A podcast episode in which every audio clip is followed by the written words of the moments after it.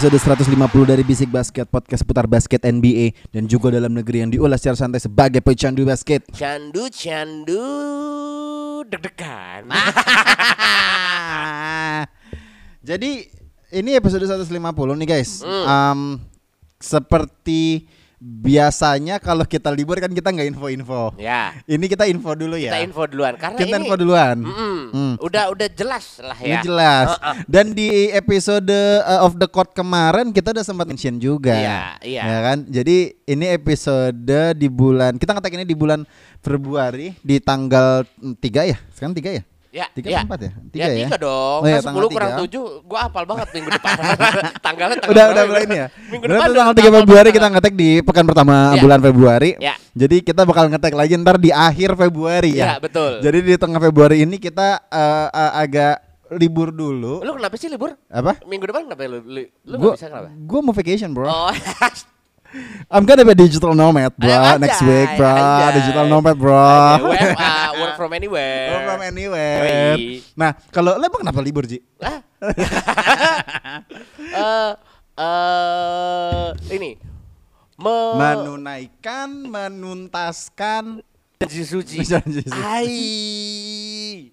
Oke, em, jadi dengan satu dan lain hal, Ramzi akan having a back, big event in his life Parah. next week. Parah, jadi kita banget.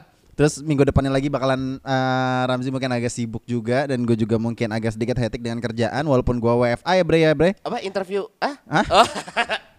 Hah? Enggak, gue kira Cabut ke Jepang. Ai. Nggak, nggak ada gagal bro. Jadi gue bakal tetap stay kok di sini selalu aja. Oke, aman. Jadi buat eh, kita semua dan para pendengar Basic Basket, mohon dimaafkan sebelumnya. Jadi eh, ini bakalan jadi episode yang eh, mungkin bakal mengisi seluruh eh, bulan Februari kalian Ya, dan ya. mungkin nanti akan ada eh, episode lagi, episode mungkin 151 di akhir bulan Februari, mungkin Ya. sebelum bulan puasa kali ya. Betul. Eh, atau mungkin setelah All Star break mungkin baru seru bisa, kali itu ya. Bisa, bisa jadi. Ya, oke. Um, let's talk about uh, ngomongin kemarin Jumat itu kan pasti selalu hal indah kalau TGIF kan pasti senang ya Ji ya. Seneng banget lagi gue. Senang banget ya. Seneng banget lagi gue. Ditambah lagi kalau misalnya timnas mainnya cakep nih kan kemarin kan kita full senyum. Betul. Ditambah lagi kita kalau ngomongin basket Ya. kedua tim kita di hari Jumat main. Ya. Hadirin sidang Jumat yang berbahagia tuh ya. akhirnya. Mukanya mukanya emang kita bahagia. Iya. Kalau gue kebahagiaan gue lagi dari eh ini lain, cabur lain. Kalau lu tahu eh, kalau lu ngikutin eh, F1, F1. Lewis Hamilton kan pindah ke Ferrari tuh. Ke Nah, itu itu juga 2025. rame tuh. Iya. Banyak yang bilang explain it in NBA terms. Itu Ya. gimana maksud? Itu gimana Kalau in NBA terms tuh ya, KD join to Golden State gak sih? enggak, LeBron join Golden State. enggak. Ya, mungkin itu bisa atau Kobe Bryant join Celtics. In his prime ya? Iya, in his Iya, iya, prime. Oke oke. Kayak gitu. Ah, Oke oke. Jadi wah. Tapi bukannya Hamilton itu udah kayak Ya like udah ya udah 30 udah something ya? Ya udah tua Maksudnya sih kayak emang. udah kayak LeBron yang longevity-nya longevity-nya sampai sekarang gitu ya sama aja sekarang kan. ya berarti mungkin Oh, LeBron lebih- join Go- Golden Denver State. Nuggets. Enggak, LeBron Denver join. Golden Sekarang State. tim yang lagi bagus Enggak, apa? masalahnya timnya tim Ferrari sekarang lagi caprut juga Oh, gitu. caprut. Jadi menur- menurut gua udah kayak Golden State ya. LeBron ke Golden State sih. Oh, Oke oke oke, gitu. oke, oke. Dan umurnya kalau nggak salah sama. Enggak, enggak eh gue lupa deh 39 Gua nggak tahu atau berapa gitu. Oke, sekarang kita akan kembali lagi ke basket. Itu kan itu kan rame kan. Ya. Maksudnya itu di lini masa gue di Instagram tuh rame banget terus habis itu karena Bleacher Report yang nge-repost eh, yang nge-posting terus habis itu komennya tuh banyak tuh explain it in NBA term, NFL uh, terms, habis itu juga soccer terms ya kan.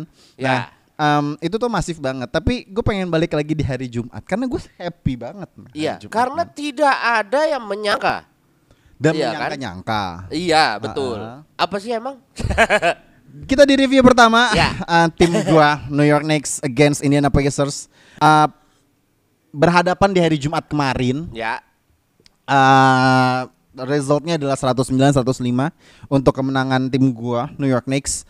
Um, ini menjadikan kemenangan ke-15 dari 17 pertandingan terakhir. Wow, oke Keren oke. banget Iya, kan iya, tim iya. gua. Dan Gue sempat eh, shout out juga buat Koiril. Gue waktu itu sempat lihat ini apa? Kan gue juga belum nonton ininya ya, belum nonton gamenya. Gua, dia udah langsung bilang kayak gue seneng banget nonton game ini karena Jalen Brunson is on another level. Yes, sir. Obviously, obviously. Coba, jadi coba. jadi Gua- gimana gimana? gini gini. Um, da- sebenarnya gua nonton it's a whole game gitu ya. Ya. Jadi ini gamenya Oh, ini berarti um, fans berat nih berarti ya. Oh iya. karena karena gini Ji. Ini gue di dua hari itu kan ada dua pertandingan. Ada tim gue yang hadapi Indiana Pacers dan tim lo yang tadi uh, Los uh, Los Angeles Lakers melawan Boston, Boston. ya, Ya. kan? Rivalitas tuh ya kan. Ya betul. Um, gue melihat uh, di line up-nya nggak ada AD dan LeBron di Lakers, gue jadi nggak ada hasrat untuk nonton Ya, karena dua-duanya jalan Ya. gitu kan, mainnya dalam waktu yang bersamaan, gitu. Jadi gue lebih instead of Lakers sama Boston yang lebih feeling gue lebih menonton New York Knicks melawan Pacers gitu. Ya. Uh, di first half itu gue melihatnya New York Knicks tuh uh, dan Pacers juga itu benar benar sangat agresif banget dalam artian Open play lah ya. bener-bener open se-open itu dan juga mereka bermainnya bener-bener cepat banget. Jadi Ya. pe- turnovernya itu possession mereka tuh bener cepat banget gitu. Ya. Uh, di first half tuh bener-bener uh, kejar-kejaran, tapi at at the at the certain moment gitu ya, gue melihatnya Pacers tuh lebih matang. Gitu. Ya. Oke. Walaupun walaupun si six apa uh, Knicks-nya juga bukan tanpa perlawanan gitu. Ya. loh. Tapi di first half itu gue melihatnya sempet si uh, Pacers tuh leading sampai 10 poin lebih gitu. Oke. Ya kan? Oke. Nah, gue melihatnya bahwa sebenarnya uh, Pacers nih walaupun mereka sekarang di peringkat 6 wilayah timur gitu Ya. loh. Sebenarnya mereka tuh bener-bener udah bisa menjadi batu sandungan untuk tim-tim papan atas lainnya gitu loh. Dan terbukti di game tersebut gitu loh. Dan instead of Knicks yang lagi banyak momentum bagusnya Ya. dan juga Knicks juga sedang lagi anget-anget ya wa- walaupun tanpa ada Julius Randle.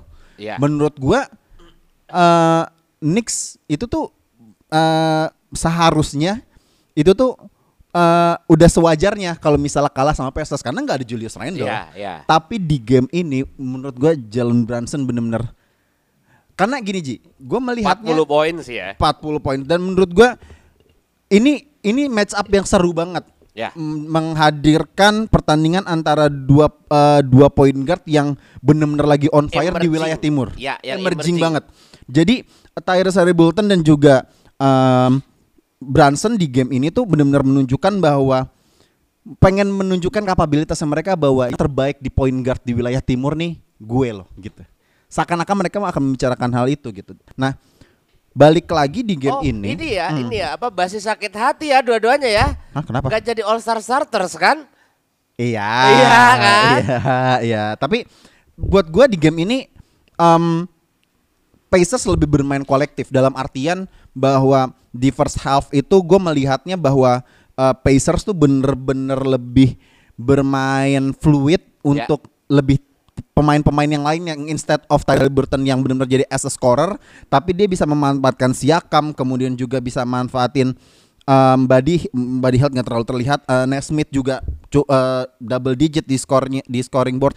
Menurut gue Pacers punya modal untuk lebih bermain atraktif kalau misalnya nanti mereka lolos di playoff. Karena mereka di peringkat 6 mereka lagi sekarang lagi momentumnya lagi bagus banget gitu loh. Tapi as a, uh, as a, uh, championship contender menurut gua enggak nah di lain sisi menurut gua di game ini tuh yang bisa menang itu adalah yang bisa mengatur tempo Oke.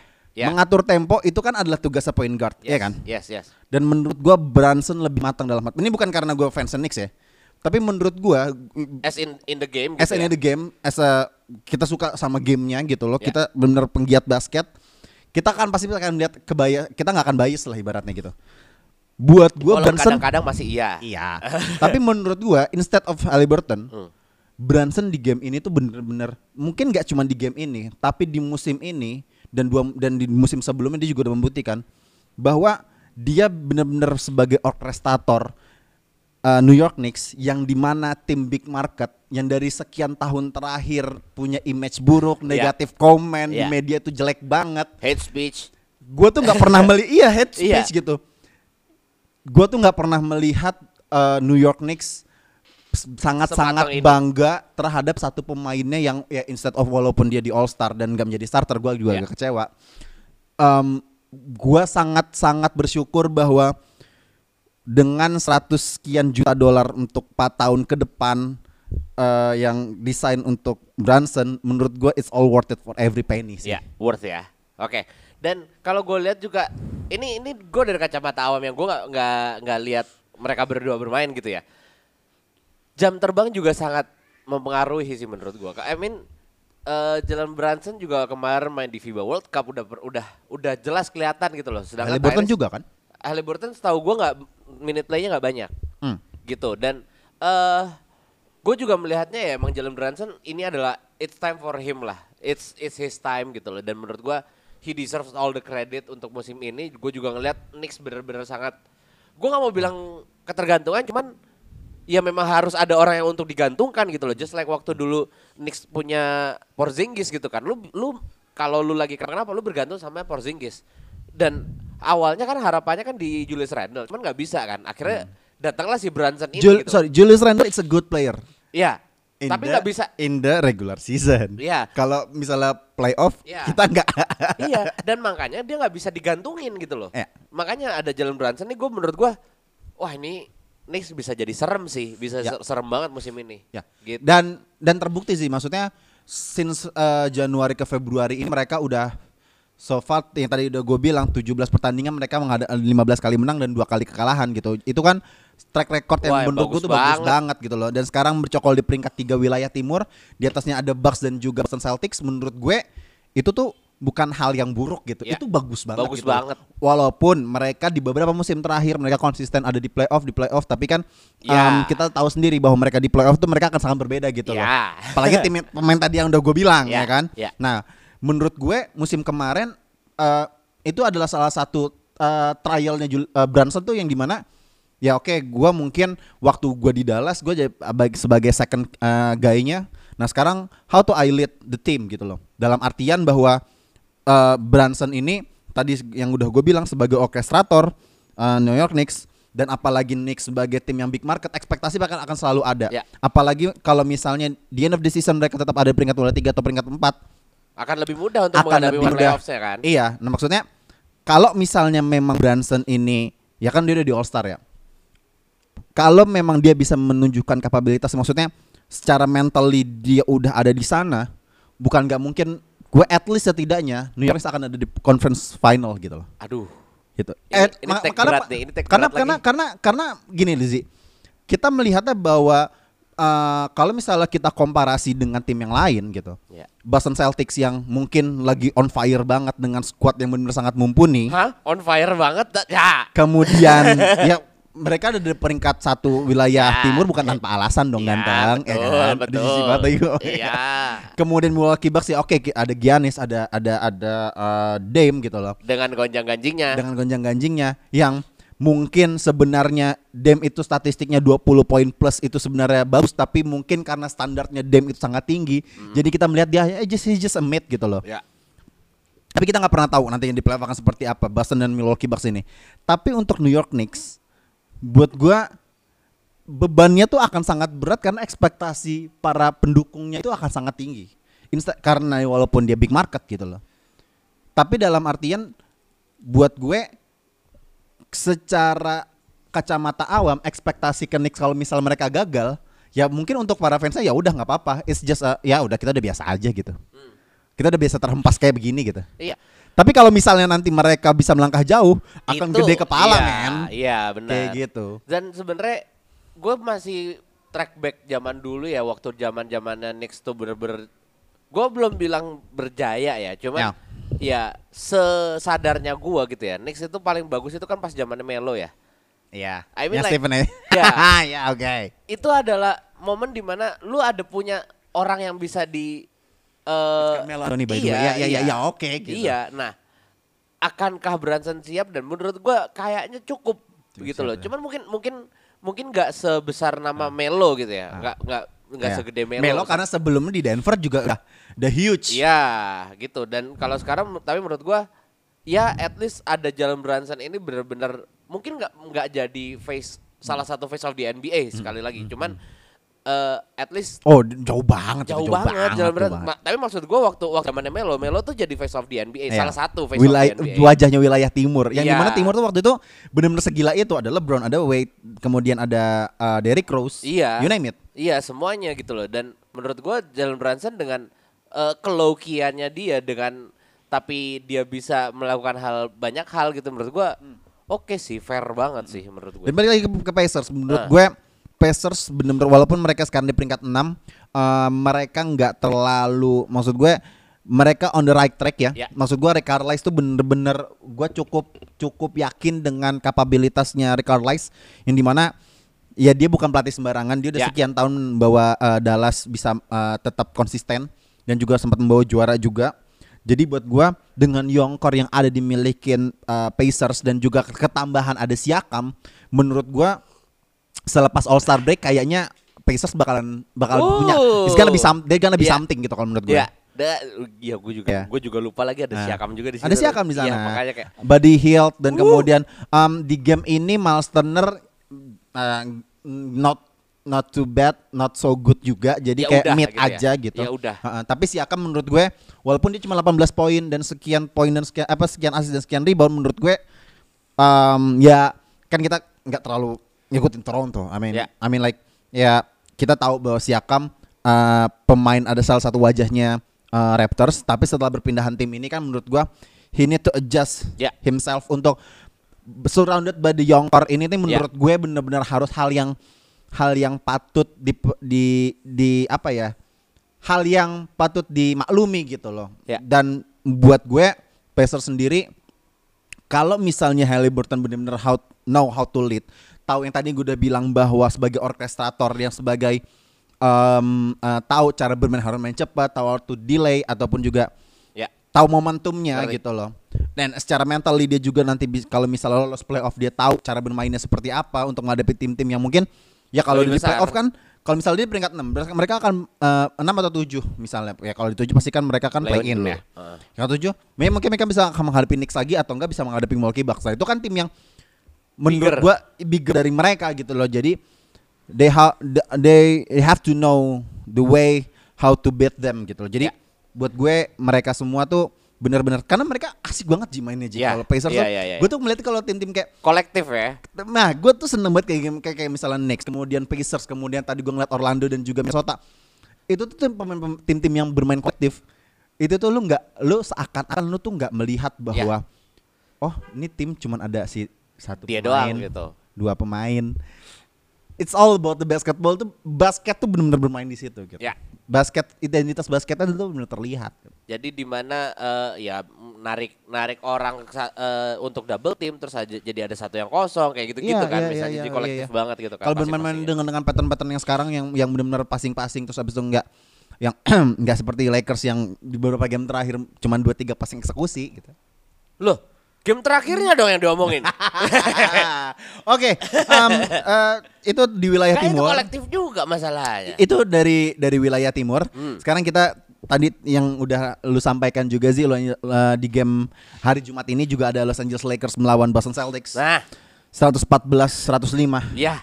Mm-mm. Eh 115 104 ya kalau nggak salah ya. Pokoknya- I totally forgot. Pokoknya bedanya cukup oke lah. Ih marginnya jauh banget iya. bro. Dan dijaga lagi. Los Angeles Lakers without uh, AD their duo. AD and um, mengalahkan semua iya. The whole. the whole bener-bener runtuh itu Boston Celtics. Iya. Lu as a Boston Celtics fans menurut gua lu nggak punya alasan untuk kalah men. Iya. Lu ada duo lu, ada JB, ada JT, kemudian ada Drew, kemudian ada um, Por- Porzingis. Porzingis dan juga Derek ada White. Derek White dan juga Al Horford. I mean like semuanya main. nggak ada alasan lu bisa kalah dan nggak ada Brown dan AD itu Iya. menurut gue M- gimana sih? M- Aneh. Lu gimana? Kalau gua sih yang gua utamanya yang gue lihat ya, eh jadi di game ini tuh ada kayak kayaknya ada poster gitu sih. wanted Jalen Brown gitu. Dan ternyata ditemukannya di mana di kantongnya Jared Vanderbilt. Where's JB? Ya, where's JB? Where's JB? gitu kan. Eh ternyata ada di kantongnya Vanderbilt. Dan menurut gua- Kantongnya Vanderbilt. Apa Tauren Prince? Enggak, oh ya Taurian, Taurian Taurian Prince. Prince. Taurian Prince bener-bener di sini gue masih melihat dia defense-nya oke banget. Duo ini Vanderbilt sama Parah, defense-nya bagus parah, banget, parah. rapi banget dan ini yang mungkin bisa dibilang kayak nggak mungkin kelihatan kalau misalnya Brown sama AD lagi main. Hmm, hmm, hmm, Di ya. mana mereka bener kolektif banget, mereka saling percaya satu sama lain. Nah. Rui bisa segitunya eh, nyaman buat tembak. Eh, Ya. Austin Reeves juga dengan seven threes-nya juga Ya. lead, lead Lakers menurut gua. Ya, lu kalau misalnya kenapa sih apa sih yang yang jadi masalah? Kenapa lu nggak bisa main kayak gini kalau misalnya ada bapak-bapak tua itu, Iya, iya, gitu iya, loh. iya. Dan menurut gua ini tuh harus in regular bisa ngasih basis. jawabannya, tapi lu bakal benci banget sama Apa? gue. Ya bro, defense-nya, I mean, Oke, eh, come ya, on, man. ya, ya. But it's fact bro ya kan. Lu lu gak ya lu ngeliat hasilnya beda gitu Iya. sama sama di young core-nya. Ngeliat gak? Lu lihat gak? Maksudnya Stamina. iya. Ya sudah lah ya. Iya. Ya, tapi maksud gua gini, on di itu oke, on defense mungkin karena Brown juga ibaratnya lu eh kalau lagi defense tuh Lakers itu pasti 4 lawan 5 lah kasarnya. Karena Ya. LeBron kayak cuman hahaha aja cuman bengang-bengong bengang-bengong. At, at the crucial moment men- gua nggak menafikan LeBron Iya, ya, iya. ya punya momentum yang bagus dari defensive liability ya. Ya, betul. Tapi kan kalau secara konstan dia kan enggak ya. Konsisten ya. tidak tidak secara konstan dia melakukan defense seperti itu gitu. Iya. Cuman balik lagi on Hmm, at the offensive ends gitu loh. Gue bener-bener suka banget ngeliat Rui terus juga Vanderbilt, Hachimura juga nyaman, terus juga I mean Jackson Hayes offensive reboundnya gila lagi. He Iya scored kan? double double this game. Iya, dan menurut gua ini harus kayak gini terus gitu loh. Eh, masa iya LeBron harus ngecakin or pemain-pemainnya dulu baru lu bisa main kayak gini sih? Kan kayak gitu loh. Ya ya. Iya kan? Hmm. LeBron habis kemarin habis ngomongin bahwa lu semua eh, apa Lu ada komentar nggak terhadap bukan? Yang mana? Enggak, tuh? intinya kayak get together, get it together lah intinya. You play play your own game gitu Hmm. loh. Maksudnya masa nih orang harus kayak gitu dulu baru lu bisa step up kayak gini. juga ada komentar nggak? Lu ada mau komentarin tem temen lu nggak sih? Nggak ada. Buat apa gua komentarin temen-temen gua? Nah, iya kayak gitu dan maksud gua dan mungkin juga Darvin Ham di sini juga punya andil juga sih karena rotasi pemainnya bener-bener Ham. akuin su- gua asik banget mereka bisa percaya satu sama lain Ya. tuh menurut gua Ya.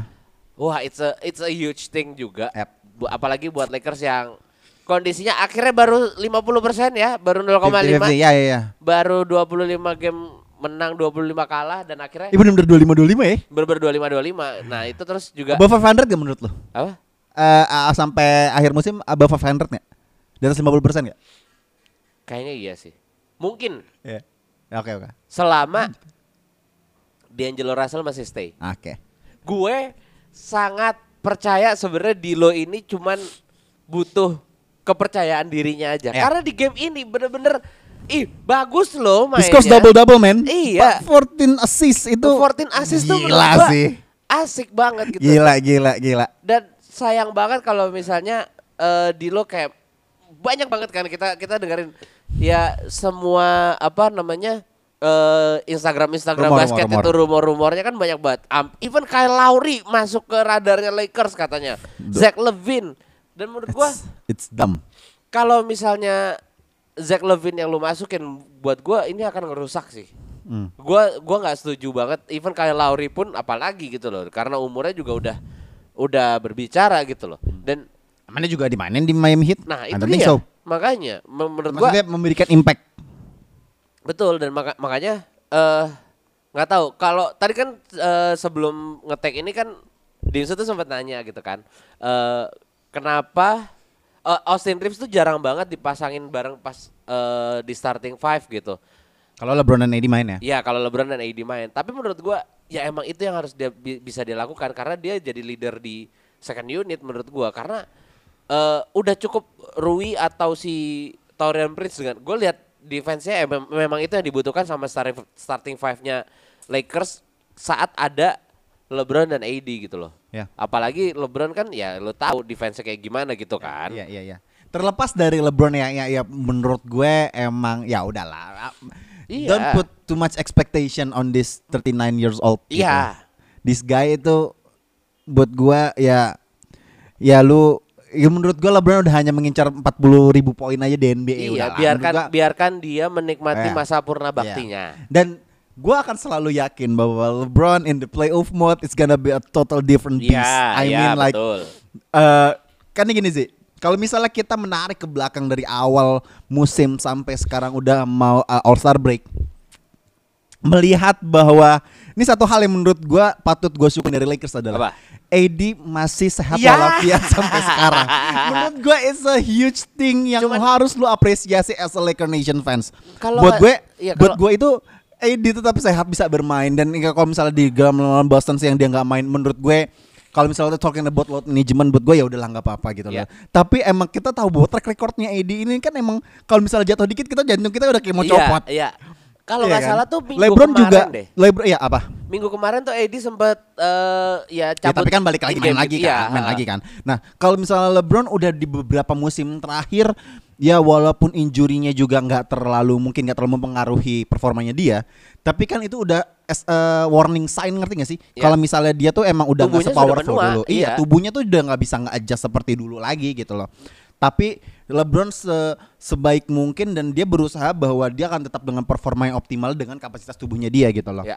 As a whole menurut gue dua poin tadi yang di mana AD tetap sehat dan LeBron menjadi hal yang ber, aja menjadi pemain yang berbeda nanti di playoff menurut gue itu adalah hal yang Modal harus utama. modal utama yang bagus dan juga bisa menjadi keyakinan bahwa kalian para fans Lakers buat gue ya mereka kalian nggak apa-apa aja walaupun sekarang kalian ada di peringkat 9 wilayah timur eh wilayah barat sorry Em, tapi yang menjadi kekhawatiran kita adalah unit-unit yang lainnya gitu loh. Ya. Vanderbilt, Taurian Prince, kemudian juga Hayes dan Hachimura, Max Christie juga yang yang masih muda gitu loh. Ini kan menjadi pertanyaan bahwa lo bisa mensupport dua dua ini nggak? Kan Ya. selalu kita ba- bahas di sini bahwa em, AD dan LeBron itu sebenarnya emang butuh unit-unit pemain yang benar-benar bisa mensupport mereka gitu Ya. loh. Em, Yang harus sesuai dengan gaya main mereka. harus gitu gaya main mereka gitu loh dan harus ada third optionnya yang benar-benar kan Lakers tuh gue melihatnya bahwa selalu mencari third option itu siapa gitu loh Ya. dari Ras kemudian dari kemarin D'Lo. ada sempat Dilo eh, sekarang Dilo terus kemudian balik lagi ke belakang juga ada sempat um, uh, Kyle Kuzma enggak ya? No, eh, Kyle Kuzma juga sempat. Kemudian juga ah yang betul Schroeder. Ah, Dennis buat Schroeder. gue buat gue Lakers tuh emang akan selalu mencari orkestrator-orkestrator yang benar-benar bisa nge-leading Ya. baik di starter maupun di second unitnya gitu loh. Nah, sekarang kalian memiliki D'Angelo Russell Ya. Dengan eh, mungkin segala persepsi kalian bahwa Dilo mungkin bermain gak sesuai ekspektasi Ya. ataupun juga dia tidak maksimal buat gua pribadi itu ya di game ini dan di beberapa game sebelumnya Dilo tuh menjawab bahwa Ya. Sebenarnya gue bisa "Gua bisa men cuman emang mungkin sistemnya yang buat gue gak terlalu works gitu atau Ya. mungkin mungkin um, ya mungkin ini tamparan keras buat Devin ya buat gue kalau misalnya gue gua sebagai uh, gue bisa mengkritik bahwa ya mungkin pelatihnya sendiri yang nggak bisa mengutilize gue seperti apa gitu terlalu Brown center atau mungkin AD center terbukti Ya. di game ini nggak ada LeBron dan AD mereka bisa menang dan enam pemain double digit. double digit Rata ya. Rata. Rata banget. eh, Reeves keluar kemampuan terbaiknya dia mencetak eh, tujuh eh, three point dalam Iya. game ini. Betul, betul, betul. Kemudian tadi udah kita singgung juga Dilo bisa double double 14 assist itu is a huge number. Eh, dan juga gua kita melihat di gamenya ini juga eh, Tauren Prince Rui itu bisa nembak three point dengan secara nyaman Iya. dan juga Jackson Hayes bisa seberani itu. Ya. Buat Betul. gua ini bukan salah eh, ketidakpercayaan diri dari pemainnya atau Ya. misalnya emang pemain tidak bisa diutilize gitu. Jadi emang pelatihnya yang menurut balik lagi komentar kritikan gua adalah Darvin Ham ini benar-benar harus mencari cara gimana unit-unit yang ada di selain AD dan LeBron bisa match dengan sistemnya AD dan LeBron gitu. Ya, karena gini, gue gue juga belum, gue juga nggak, kita juga berarti mengatakan bahwa eh, sistemnya eh, apa ya, sistemnya Darvin Ham juga salah gitu loh. Iya. Dan kita nggak berarti menyalahkan LeBron dan AD. Iya.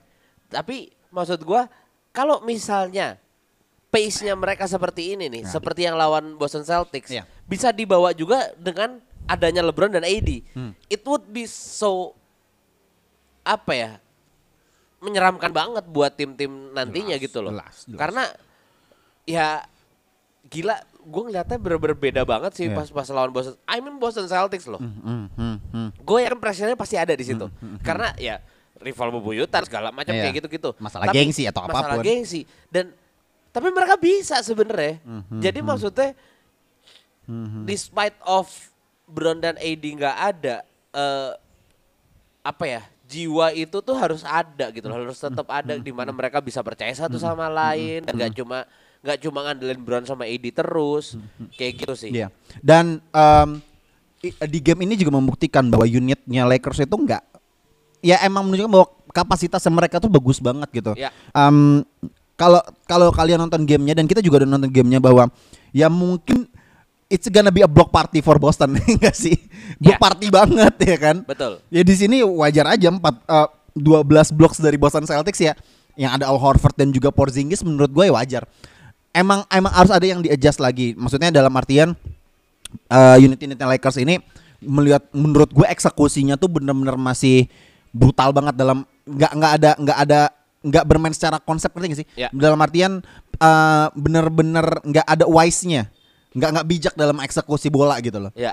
Em, tapi ya di game ini yang mereka benar-benar Yes, terbayar itu gitu. dia, loh. itu dia. Hustlerness mereka tuh membuktikan bahwa dari first half aja mereka tuh benar-benar leading terus dan menjaga margin sampai 10 Iya. 8 10 8. Nggak itu kan yang lu senengin kan? Itu Nggak- kan? Nggak nggak me- nggak lebih mepet daripada lima. seingat itu gua. itu itu enggak enggak yang kita kan selalu bahas man, ah di second half mereka Paling langsung kendor. kekejar. Ini enggak, mereka belum bisa menjaga iya. margin. Hasilnya patut diapresiasi, tapi menurut gua as an execution wise um, itu harus adjust lagi. Tapi gue memaklumi bahwa ada Jackson Hayes uh, uh, kemudian Rui dan itu kan pemain-pemain muda yang di mana ya mungkin secara level mungkin not in all star paling hanya di low tapi Ya.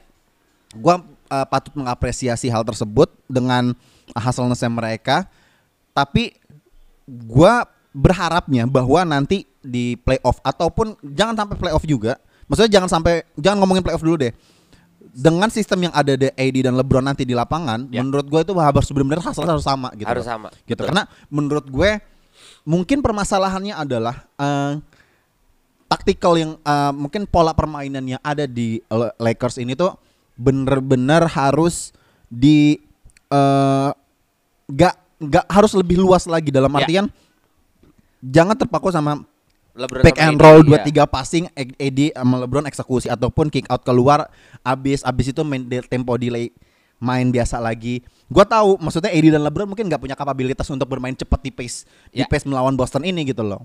Tapi kalau misalnya LeBron dan AD nggak ada di lapangan, ini kan formasi sama nih. Ya. Ya dikejar gitu loh. Jadi dengan di game ini menurut gua Lakers punya warna baru Ya. punya punya alternatif baru. If kalau kita nggak ada AD sama LeBron, kita setidaknya punya kepercayaan diri. Mungkin itu yang Yes. yang pengen Darvin Ham kasih tahu ke semuanya bahwa without AD dan LeBron kita juga masih bisa dan dan menurut gua Darvin Ham memberikan pesan bahwa lo semua nggak perlu khawatir walaupun Ya. kita lagi di bawah nih Ya. Kita bakal berbeda kita nggak akan seperti ini kita Western Ya. Conference finalist bro Ya. Mungkin anggapannya seperti itu Ya, dan ditambah lagi juga intinya adalah transisi defense to offense di game ini tuh menurut gua wih, Coba mancai. Lakers 11 steal Iya, 11 makanya. steal man Iya, walaupun turnovernya turnovernya walaupun sama ya maksudnya turnover kalau nggak salah turnovernya 15 deh. 15. Maksudnya mem- memaksa memaksa Boston Celtics tapi Boston Celtics 15. juga jelek juga Iya, betul. Eh, Turnovernya. makanya kan gue bilang eh, Jalen Brown di kantongnya siapa ya tadi? Torrey Prince, Prince. ya kan. Walaupun Where is gitu. JB? Where is Iya, JB? where is Where is JB? Brown? Where is Brown? Eh, eh, J- 8 poin men, bener-bener gak Iya. kelihatan. Iya, makanya dan menurut Emang, gua pol- mem- emang bermain man to man ini bagus banget sih. Iya, transisinya juga gue Hmm. suka banget. Pokoknya ya mungkin eh, harus diutilize juga. Maksudnya transisi-transisi cepat seperti ini menurut gue itu juga bisa jadi andalannya Lakers nantinya gitu. Hmm. Ya. Oke oke oke. Eh, congrats for Lakers dan buat Boston Celtics menurut gue ini jadi pembelajaran berharga buat Ya. eh, ke- kalau Boston Celtics kalah tuh menurut gue kayak lu kemarin yang lawan Bucks bisa benar-benar jauh banget habis itu sekarang lawan Boston Celtics without Aiden LeBron itu sebenarnya harus jadi warning sign juga buat lu. Ya, Ya. Ya mungkin lu di, nanti di playoff bakalan berbeda tapi Ya. buat gue pribadi lu jangan ya Ya nggak tahu it's it's, it's regular uh, regular season jadi Jangan ya jumawa ah, ya. Ya Hmm. pastilah. Oke. Oke, main topik kita adalah em, kita kesampingkan dari sisi teknis dulu. Ya, Um, Commission NBA Adam Silver. Bapak Voldemort itu. Bapak Voldemort dari mana sih? Mukanya mirip Voldemort anjir. Coba kalau misalnya Mukanya dia- tuh kayak pure villain anjir. ya. Mukanya tuh pure villain gitu. Enggak, Vol- Voldemort aja udah. Ya villain aja Iya, iya, villain. iya, iya. Em, gua nggak tahu dia nge-extend kontraknya dia sendiri SNB NBA kan. Aneh banget menurut gua. Ya mungkin kita yang awam dengan konsepnya yang seperti itu kali ya. Tapi di tanggal 1 Februari kemarin, tepatnya dua hari yang lalu, Ya. itu genap 10 tahun Adam Silver menggantikan the late uh, David Stern as Ya. NBA Commissioner. Ya. Em, coba kita uh, rewind sedikit apa yang udah terjadi di masa kepemimpinannya NBA Commissioners ini Adam Silver. Oke. Eh, first of all, mungkin kita harus eh, tahu dulu nih. NBA Commissioner tuh kerjaannya ngapain? Iya. Bukan dia nggak cuman nggak cuman nyalamin tang apa nyalamin rookie-rookie terus Iya. kayak ngumumin rookie-rookinya siapa nggak cuman itu. Ya. Tapi the whole NBA sendiri dia juga ngurusin. Ya. Misalnya ide-ide seperti waktu NBA bubble, ide-ide seperti All Star Game yang berubah Mhm. jadi Captain's Mode. Terus eh untung belum ada big band ya. Apa? Belum ada big band. Kapten Mot. Captain Mode. Jadi kalau lucu tuh kalau misalnya di band, wah dari dari tim West siapa yang mau di band gitu. Lebron, Lebron, Lebron kaptennya ya. Lebron harus di band gitu. Eh, terus juga macam-macam lah. Day to day activitiesnya juga sebenarnya banyak banget. Dan juga contoh yang paling mungkin paling kita nggak nggak sering lihat adalah yang paling minor ya.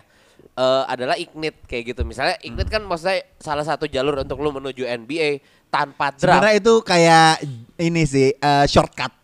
Ya, Shortcut shortcut. aja Tapi kan sebenarnya. itu kan kerjaannya si NBA Commissioner itu sendiri gitu loh. Dan menurut gue apa yang sudah dilakukan sama Adam Silver. eh, eh, Adam Silver selama 10 tahun ini ada yang berhasil, ada yang meh, Hmm. tapi gue suka gayanya dia karena eh, inovatif. Ya. Walaupun Setuju. memang akhir-akhirnya ada beberapa yang kayak mungkin gagal kayak misalnya contoh All Star. Ya. All Star Captains eh, Tapi itu kan warna baru. warna baru tapi maksudnya dan yang gue suka makanya gue bilang inovatif karena misalnya udah nggak udah nggak marketable nih misalnya apa Captain Mode waktu itu udah udah kelar lah udah udah udah kebaca too boring, men, udah soalnya. boring kan akhir-akhir Kapten itu dibalikin lagi, itu lagi soalnya, iya, iya. akhirnya dibalikin lagi ke West versus East West, gitu loh ah. menurut gue ini yang harus dibu- ini yang dibutuhkan sama NBA apalagi juga gue sempat baca-baca juga thank you Dimsu buat eh, linknya Iya. link bokep kan? Enggak. Enggak, pokoknya tadi gue dikirimin link sama ini link gacor. Enggak, biasanya gua enggak gua bisa link Jepang. Oke. Kalau gue biasanya ngasih link gacor. Nah, eh di eh Kita enggak impress judi lo ya, enggak lo. ya, Enggak, enggak, kan ngasih tahu doang ada kali gope di situ. Nah, eh si Adam Silver ini juga gue melihatnya NBA itu udah mulai kemakan juga gitu loh sama eh, olahraga-olahraga lain di Amerika gitu loh. Kayak misalnya ada ada NFL yang menurut gue udah udah lagi mem- me- me- melebarkan sayap banget Iya. gitu loh. Hmm. Terus juga ada NHL juga masih ya mungkin memang masih belum terlalu apa ya, belum terlalu segede hoki ya. Ya. Eh, belum terlalu sebesar football, cuman kayaknya NBA masih agak terbelakang sedikit. Nah, cuman balik lagi inovasi-inovasi yang dilakukan sama si eh, Adam Silver selama 10 tahun ini menurut gua itu memberikan warna baru dan menurut gua jadi refreshments gitu Ya. gitu loh. Dan memang kalau misalnya apalagi kalau misalnya masalah rookies ya, gua agak sulit karena kan kita harus ngikutin si apa namanya eh apa ya pace si pemainnya juga. Nggak mungkin ada satu satu musim yang bener-bener kayak tiba-tiba munculin LeBron munculin Curry atau munculin the next KD misalnya Ya. kayak gitu loh. Ya. dan menurut gua eh, secara perkembangan dari rookies ini menurut gua udah udah nggak akan mungkin bisa lah. Tapi gua yang gua sorotin adalah business wise dia bagus. Tapi eh, development wise gue belum melihat itu. Hmm. karena I mean in season tournament man gua ya yang gua highlight tuh ini doang nih. Gua nggak mau sebenarnya in season tournament ini kalah pamor lah bisa dibilang sama si eh, NBA-nya sendiri gitu loh Hmm. tapi ya memang gue yakin untuk ke depannya pasti akan berat banget untuk in-season turnamen untuk bisa eh compete lah maksudnya secara secara mereka akan lebih kompetitif di sana atau Ya. bisa bisa jadi mungkin kayak Hmm.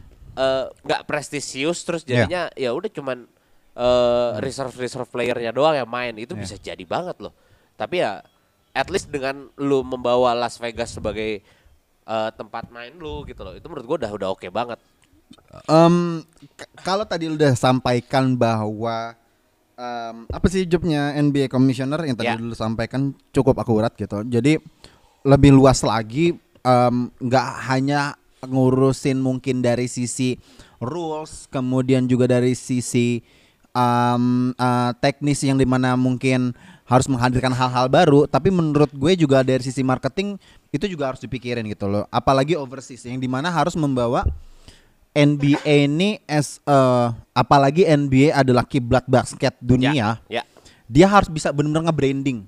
Gimana NBA ini benar-benar bisa dikenal luas, nggak Ya. hanya cuma di negara-negara yang populer basket, tapi Ya. juga ngecakup negara-negara yang mungkin nggak terlalu awam dengan basket dan juga mungkin NBA pada khususnya. ya Um, dari sisi marketnya sendiri, menurut gue uh, NBA Global Games sebenarnya udah dilakukan Ya. dari jauh-jauh sebelum eranya Da- Adam Silver juga udah.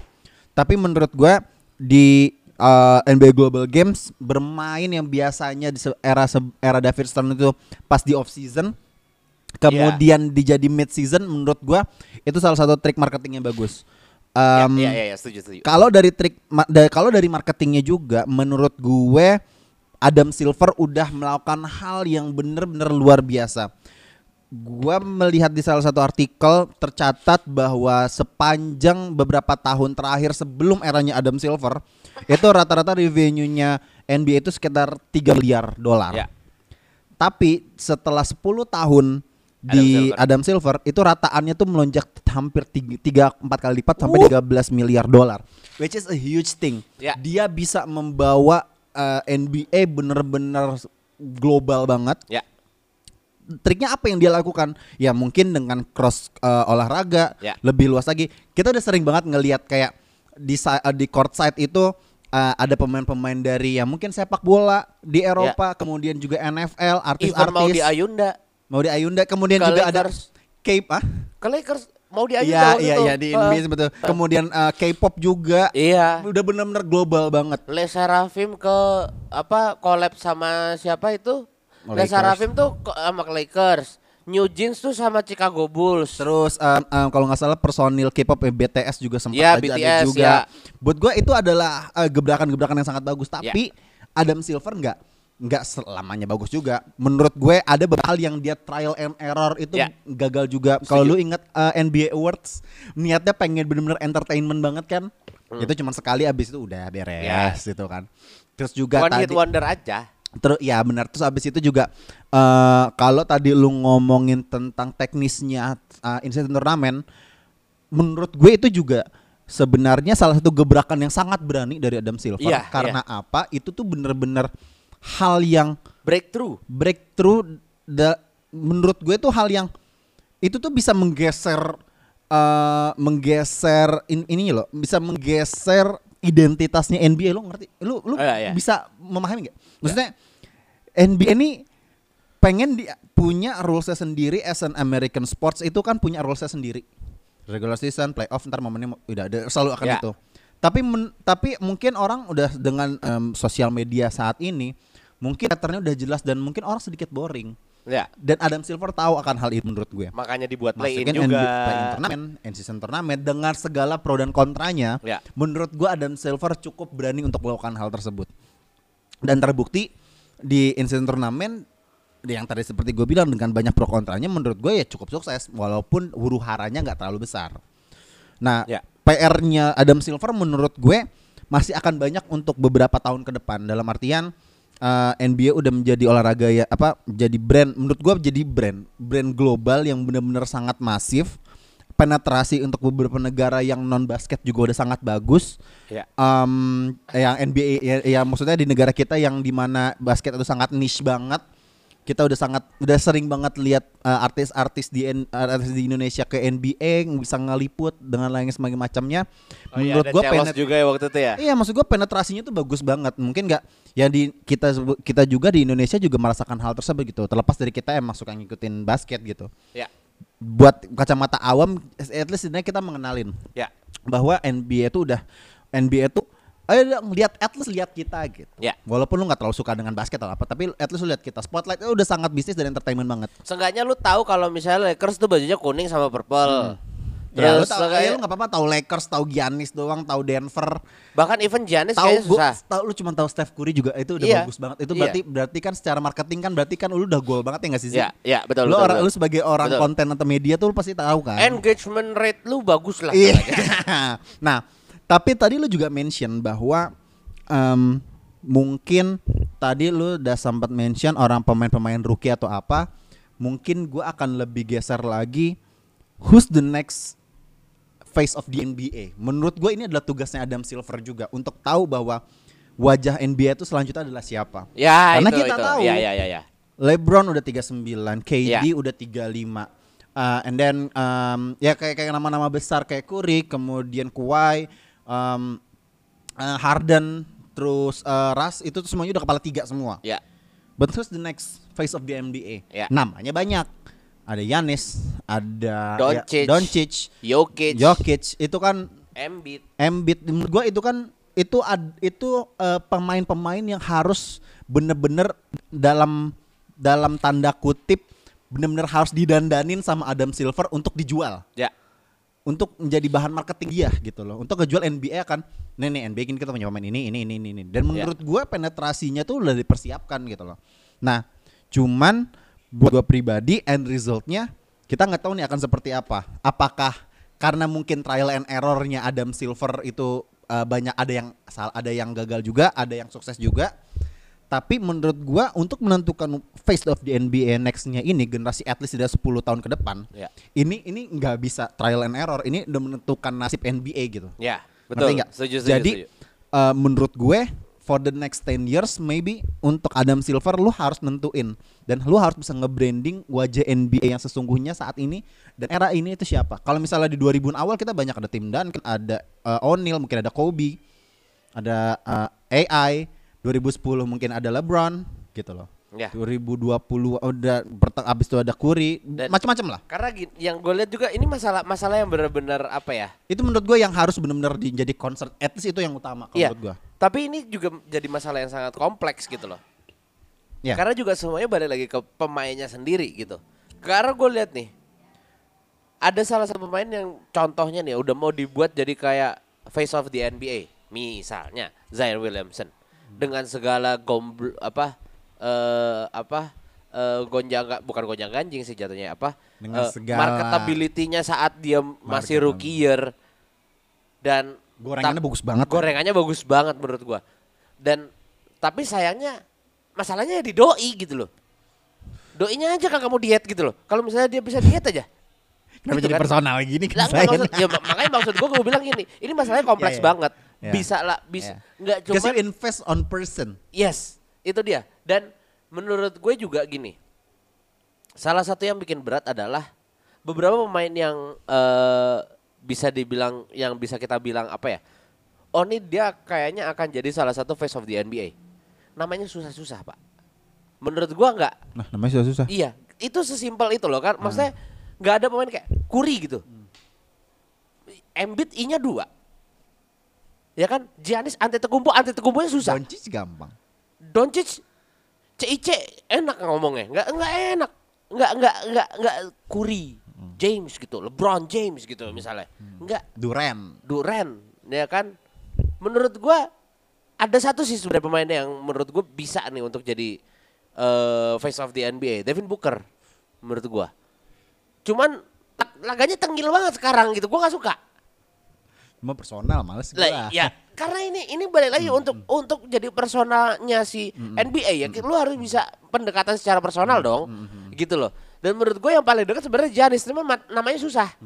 Gitu loh. Paling akhir-akhir kalau misalnya mau nih Giannis jadi eh, face of the NBA lu akan naikin Greek Freak-nya Ya ya ya ya oke. kayak gitu. Itu ses- ses- sesimpel itu. Dan mungkin ada salah satu hal juga ya yang Hmm. membuat Adam Silver tuh enggan untuk memberikan face of the NBA ke Giannis. Iya, iya. Tahu nggak apa? He's not American. Udah gitu Ya, aja. ya. Gitu aja. Ya, um, gue setuju. Gue sebenarnya juga tadi pengen mention itu. Um, uh, last for MVPs not an American. Ya. Itu Ya kan? udah itu And the next pusing. candidate of uh, MVP Masih gue merasanya tetap akan non American Iya, gitu. iya. Um, tapi itu membuktikan sih bahwa emang penetrasinya ke luar Amerika tuh NBA udah berarti udah semasif itu. Iya. Mungkin wajah selanjutnya di di era-era baru ini ada Wembanyama, ada Chet Holmgren, even Chet Holmgren itu kan ya mungkin main USA tapi kan ada bayang-bayang Wembanyama kalau benar-benar kalian uh, ngikutin NBA sekarang gitu loh. Tetap Wembanyama akan menjadi face di generasi di angkatannya dia gitu. Tapi kita nggak tahu for the next two or three years mungkin Charles Holmgren akan lebih bagus daripada Wemban- Wembanyama, gue nggak tahu. Tapi penetrasi dari pemain-pemain di luar Amerika tuh Ya. masif banget Betul, gitu. loh. betul. Dan mungkin ini akan menjadi PR-nya uh, Adam Silver ya. Gue nggak tahu ini akan menjadi PR atau enggak ya. Tapi um, for next uh, face of the NBA menurut gua akan harus tetap pemain Amerika gitu loh. Ya. Ah, yang ini yang menjadi kesulitan buat Adam Silver karena yang tadi mungkin eh, yang udah lu mention juga salah satunya Zion Williamson juga yang dari sebelum mungkin di high schoolnya dia tuh gorengannya udah bagus banget. Bagus gitu. banget, bagus Gorengannya tuh banget. bagus banget. Itu udah kena banget. Jualannya tuh udah bagus Jualannya banget. bagus banget. Tapi ya seiring berjalannya waktu kita balik lagi berinvestasi dengan seseorang. Ya. Orang manusia itu adalah eh, unit yang sangat kompleks. Gitu. Even setelah Zion itu ada satu nama lagi loh yang sekiranya bisa jadi face Lamelo. Bukan lah. Kalau Lamelo mah emang muka bapaknya yang be- brengsek. Banchero. Bukan. Ada lagi Jamoren. Nah, Cuman kan bermasalah Hmm. hidupnya. Orang si Adam Silver aja pernah bilang, gue shock kok di, dia ada kabar kayak begitu. Iya, iya. Lah, ya ya sulit gitu loh dan eh, tapi despite of that gitu ya despite of semua hal ini masalah face of the NBA tapi gue eh shout out juga buat tadi lu sempat bilang juga penetrasi ke negara-negara yang niche marketnya sebagai eh, basket sebagai Iya. niche marketnya itu menurut gua udah bagus banget dan menurut gua kayak eh correct me if I'm wrong sekarang NBA Indonesia tuh bener-bener lagi bagus banget loh ber- bu- buat gua. Di sosmednya bener-bener bagus banget. Eh, engagementnya bagus banget kayak misalnya ngajak. Even Desta Desta yang nggak tahu basket aja diajak juga gitu loh. Terus Celos juga terus juga Awal-awal ada Baim Wong, terus habis ada. Kemal, ada eh, Ando Andovi ya juga. ada Ya, ya mereka udah menjadi penggiat gitu Ya, loh. dan- Maksudnya untuk awal-awal bagus banget ada mereka gitu. dan menurut gue cara ini seperti kayak IBL gitu loh mereka melebarkan sayap ke orang-orang yang sebenarnya nggak tahu basket Iya. gitu harus loh itu harus banget itu harus banget penting banget menurut gue. Dan mungkin kalau misalnya gua boleh kasih ide gitu ya. Hmm. Sebenarnya eh breakthrough de- melalui branding di lapangan itu sebenarnya bagus. Dengan in-season turnamen yang lapangannya beda-beda. Cuman Cuman kan bikin mata sepet ya. nah itu sisi teknis aja. Iya, kayak gitu. Cuman maksud gue itu salah satu cara yang bagus dan menurut gua ya oke lah, oke oke banget dan menurut gua secara secara eh, dia memperpanjang kontrak dirinya sendiri menurut gua Nah, Itu iya aneh dong. banget. Iya kan, tapi iya kan. Cuman kayaknya kayak kita yang gak ngerti konsepnya deh Iya. Kayak menurut ah, extend his, lo- his own contract. Aneh banget sih. Dia kerja sama dirinya sendiri.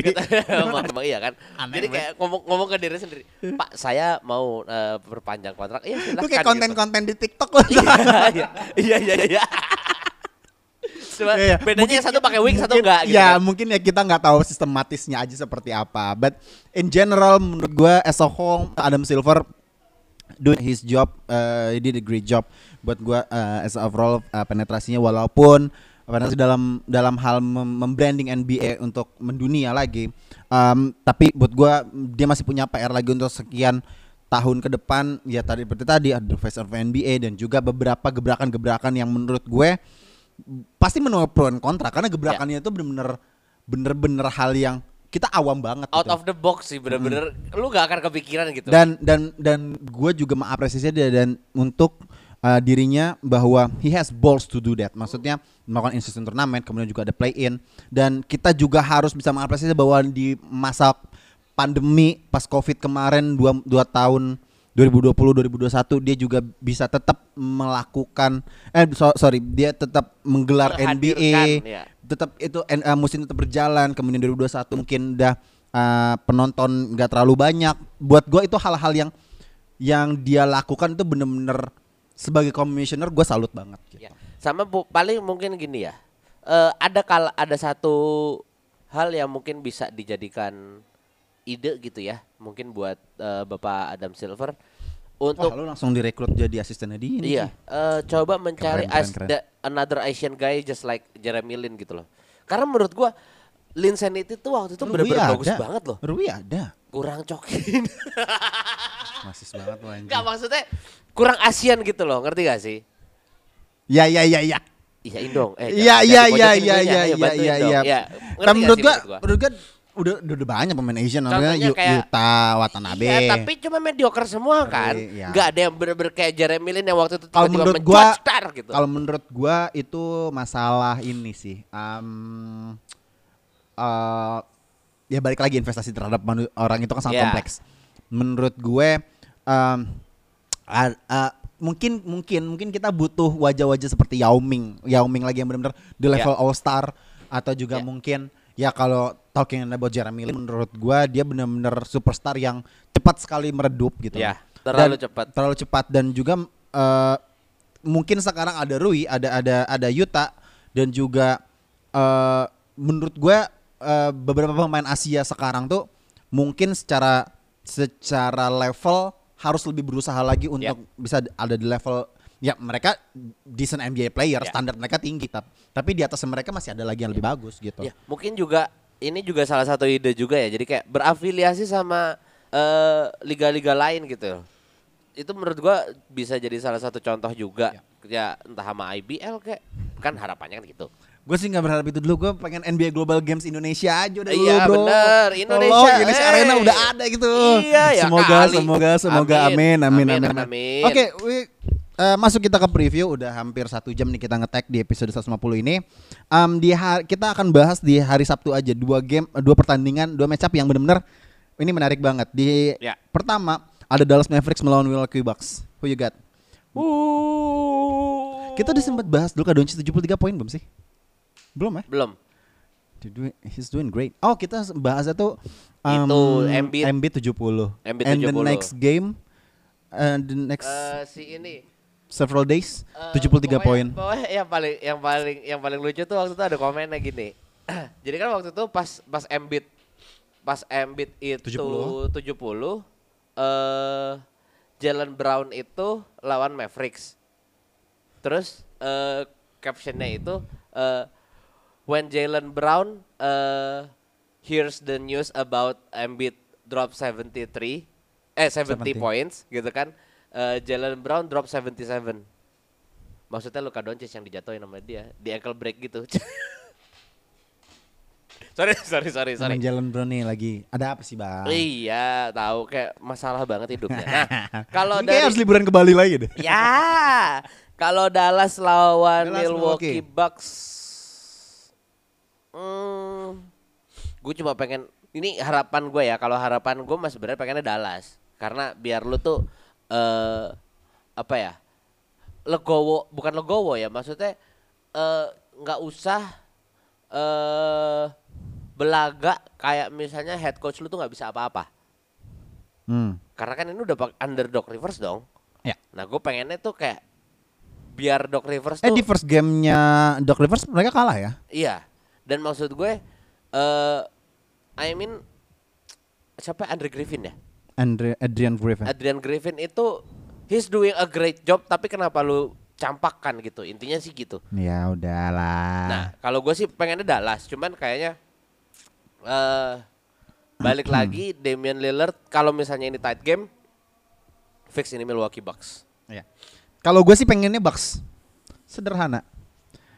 Dallas di peringkat 8 Lakers peringkat 9 game oh, behindnya iya. 2 Ya, ya, ya, ya. Jadi kalau misalnya Dallas kalah, ya. game behindnya satu. Betul betul. Terima kasih ya, terima Gimana, kasih. Kan? Terima kasih. Tapi menyenangkan Anda. Betul, terima kasih. gak, gak, gak, gak. Itu itu itu jokes aja jokes jokes jokes. Um. Kalau buat gue ini gamenya ya obviously pasti tight game. Ya. Um, buat gue kalau misalnya tapi dengan catatan uh, semuanya bermain maksudnya uh, Dallas Full juga team. ada Luka dan juga Kyrie. Ya. Kyrie Kyrie juga bukannya gue bilang dia being a mid player tapi Ya. ya emang standarnya Kyrie ya seperti itu gitu. Ya. gue melihatnya bahwa kayaknya koneksi antara Doncic dan juga Kyrie itu juga udah udah terlihat gitu loh. Ya. Dan ah ini perbedaannya antara eh, tim-tim yang lain dengan unit-unitnya yang bener-bener bagus gitu ya, yang punya potensi. Menurut gue Dallas itu udah bener-bener punya pakem dan juga udah punya eh apa ya bisa dibilang ya? Eh Chemistry. chemistry-nya udah bagus banget Iya. gitu. Jadi buat gue Dallas sudah benar sangat bagus.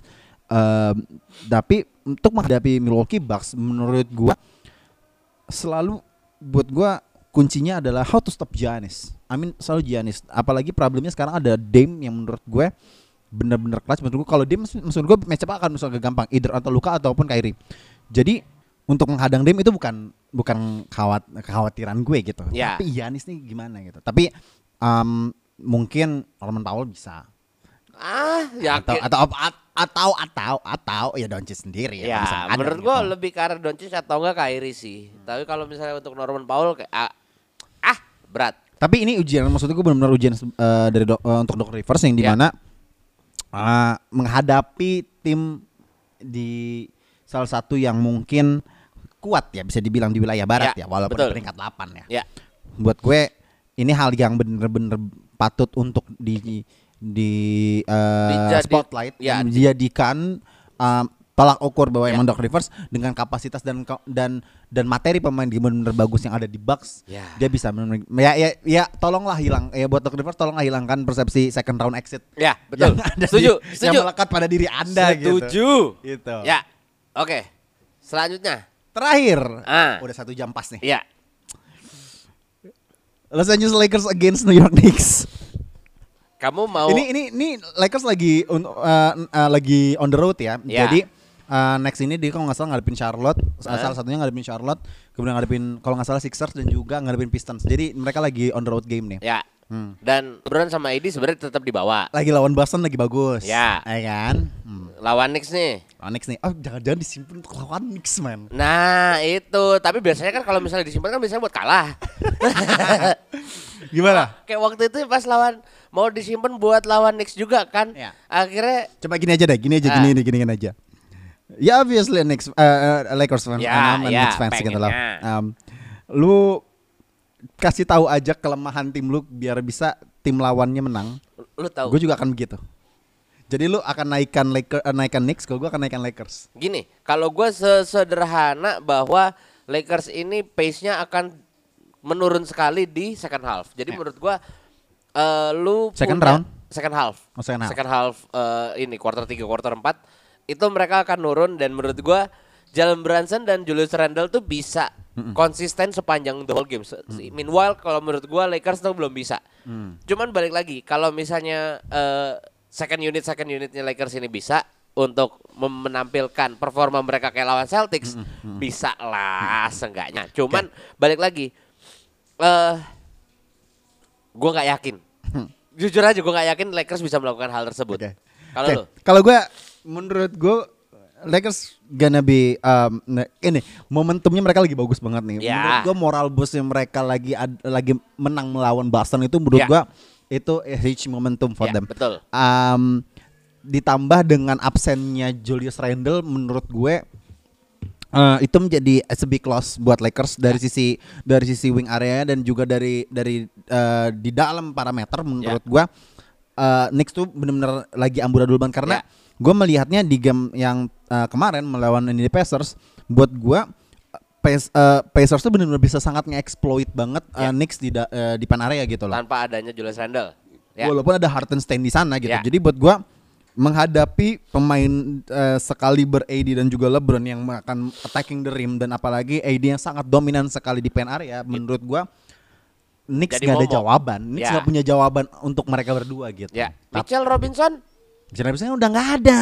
eh siapa sih? kan di trade untuk siapa? OG Anunoby. Oh iya deh Oji. Oh iya Oji. Iya iya iya OG iya. Anunoby juga menurut gua Defense-nya juga biasa um, aja. Sebenarnya defense biasa aja, tapi menurut gua OG itu mem, OG Anunoby mem- memberikan impact yang menurut gua cukup positif. Ya. walaupun nggak ya, ya ekspektasinya jangan terlalu besar seperti yang akan eh, bakalan menggantikan RJ Barrett ya sebenarnya dari in on and the level sebenarnya eh, 50-50 sama aja Ya. gitu. Tapi ekspektasi as a Knicks fans menurut gue ya jangan untuk bisa menjadi second guy yang benar-benar bisa Kayak gitu, ya. yang membantu Brunson benar-benar eh, as a scorer gitu Ya. loh. Tapi sebenarnya un, eh, Knicks sendiri tuh sebenarnya dari parameter tuh udah cukup solid ada DiVincenzo dan juga Josh Ya, Hart menurut gue udah ya, cukup ya, ya. banget gitu. Tapi memang Knicks eh, menurut gue dengan trade-nya RJ Barrett dan Emmanuel Quickly ke Toronto Raptors eh, dan dengan gantikan OG Anunoby menurut gue ada sedikit kehilangan dari dari second unitnya dari bench playernya Ya. tapi eh, for the next season kita akan bisa lebih deep lagi nanti Ya, karena setuju. eh, dari sisi kalau kita ngomongin kontraknya eh, New York Knicks itu mungkin ingin menggeser RJ Barrett yang di mana dia bakalan minta max kontrak dan juga Emmanuel Quickly yang bagus Ya, mungkin minta max akan minta juga. akan minta kontrak yang sangat Ya. eksklusif juga gitu jadi membuang dua pem- eh, menyingkirkan dua pemain yang mungkin di musim depan impactnya nggak terlalu besar dan akan meminta kontrak yang lebih eh, banyak lebih besar mendatangkan Oji Anunoby menurut gua itu a huge deal banget buat Ya. buat Knicks gitu. Jadi- balik lagi menurut gua Lakers gonna be win this game sih. Ah, Apalagi lu? in the make of basketball in the at Madison Square Garden. Lakers gonna be win this game, bro. Enggak sih gue gak yakin lagi. Ya udahlah. Kalau misalnya Lakers menang, lu mau ngapain? Ya gue pasti tetap nikah sih minggu depan.